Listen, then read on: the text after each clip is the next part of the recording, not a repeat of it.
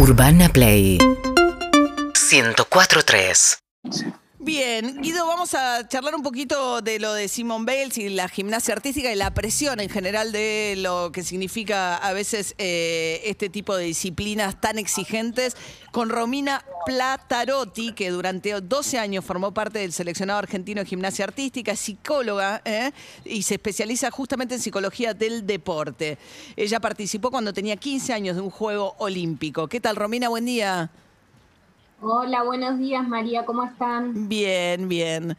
Bueno, ¿qué te, que estamos todos un poco atentos a, a mí por lo menos que no la había, me daban ganas de verla a Simone Bales eh, competir en estos Juegos Olímpicos, pero pareciera que está con una situación este, muy dramática en lo personal que le está impidiendo por lo menos competir hasta ahora a quien iba a ser una gran estrella seguramente.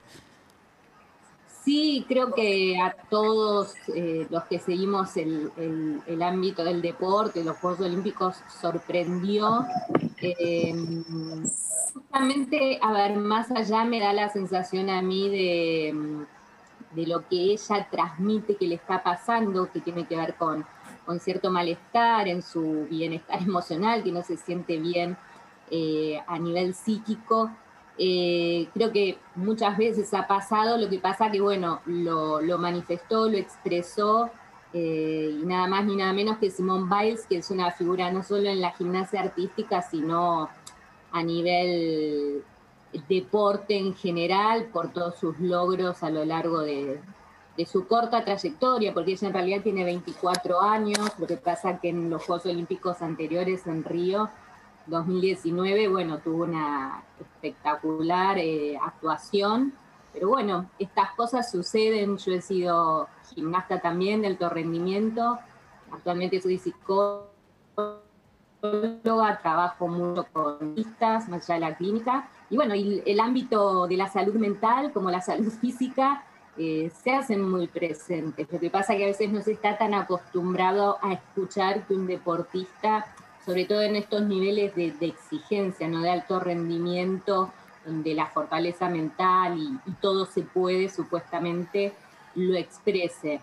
Así que bueno, creo que eso impactó, creo que quizás si decía que era por un malestar físico, quizás eh, obviamente hubiera sido la reacción también impactante, pero no tanto. Eh, da la sensación. Claro, como que al deportista profesional que se retire de una competencia por una lesión física eh, está como más, este, nada, es más este, frecuente. Ahora, que alguien sea capaz de contar que lo que le impide tiene que ver con un padecimiento mental, bueno, por ahí seguramente había mucho estigma. Hubo también, ¿no, Guido, el caso de una tenista japonesa en estos Juegos Olímpicos?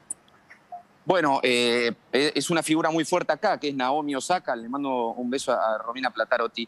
Eh, eh, Naomi Osaka terminó perdiendo aquí en, el Juego Olímpico, pero ella venía de retirarse de Roland Garros, uno de los Grand Slams, porque dijo que no iba a acceder a las conferencias de prensa de ese Grand Slam que están estipuladas como obligatorias para los tenistas, porque eran un trastorno psicológico. Eh, la cantidad de preguntas, el, poner el foco en una derrota, uno viene de ser derrotado y tiene que responder varias preguntas acerca de eso, lo cual profundiza aún más la herida y el dolor de la derrota y ella no estaba dispuesta ya a esto porque le estaba haciendo mal a la salud mental se terminó retirando de ese Grand Slam, la, que además fue la primera tenista en la historia, por este tipo de cosas también, por este tipo de luchas, en encender el pebetero olímpico.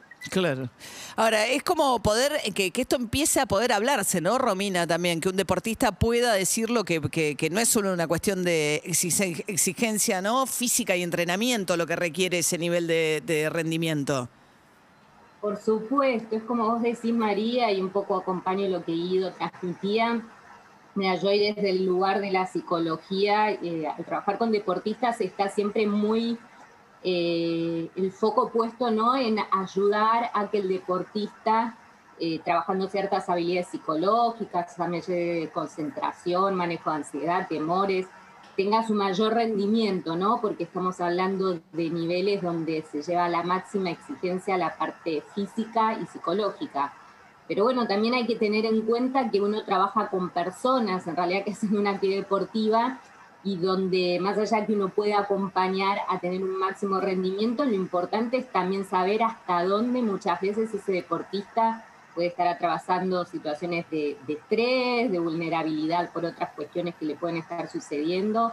Y desde mi lugar como profesional de la salud mental es también eh, acompañar y saber que sí, que se tratan de seres humanos que hacen una actividad deportiva que uno a veces los ve y dice, lo pueden todo, y, no es así, creo que es humanizar un poquito esto también de, que, bueno, de que la parte física es tan importante como la parte emocional, tanto para el rendimiento deportivo, pero también para que estemos bien eh, y estemos felices con la actividad que realicemos y, creo que ahí está el punto, ¿no? Que lo mental a veces todavía, si bien se avanzó bastante, está un poco estigmatizado, más aún en el deporte y en alto rendimiento. Claro.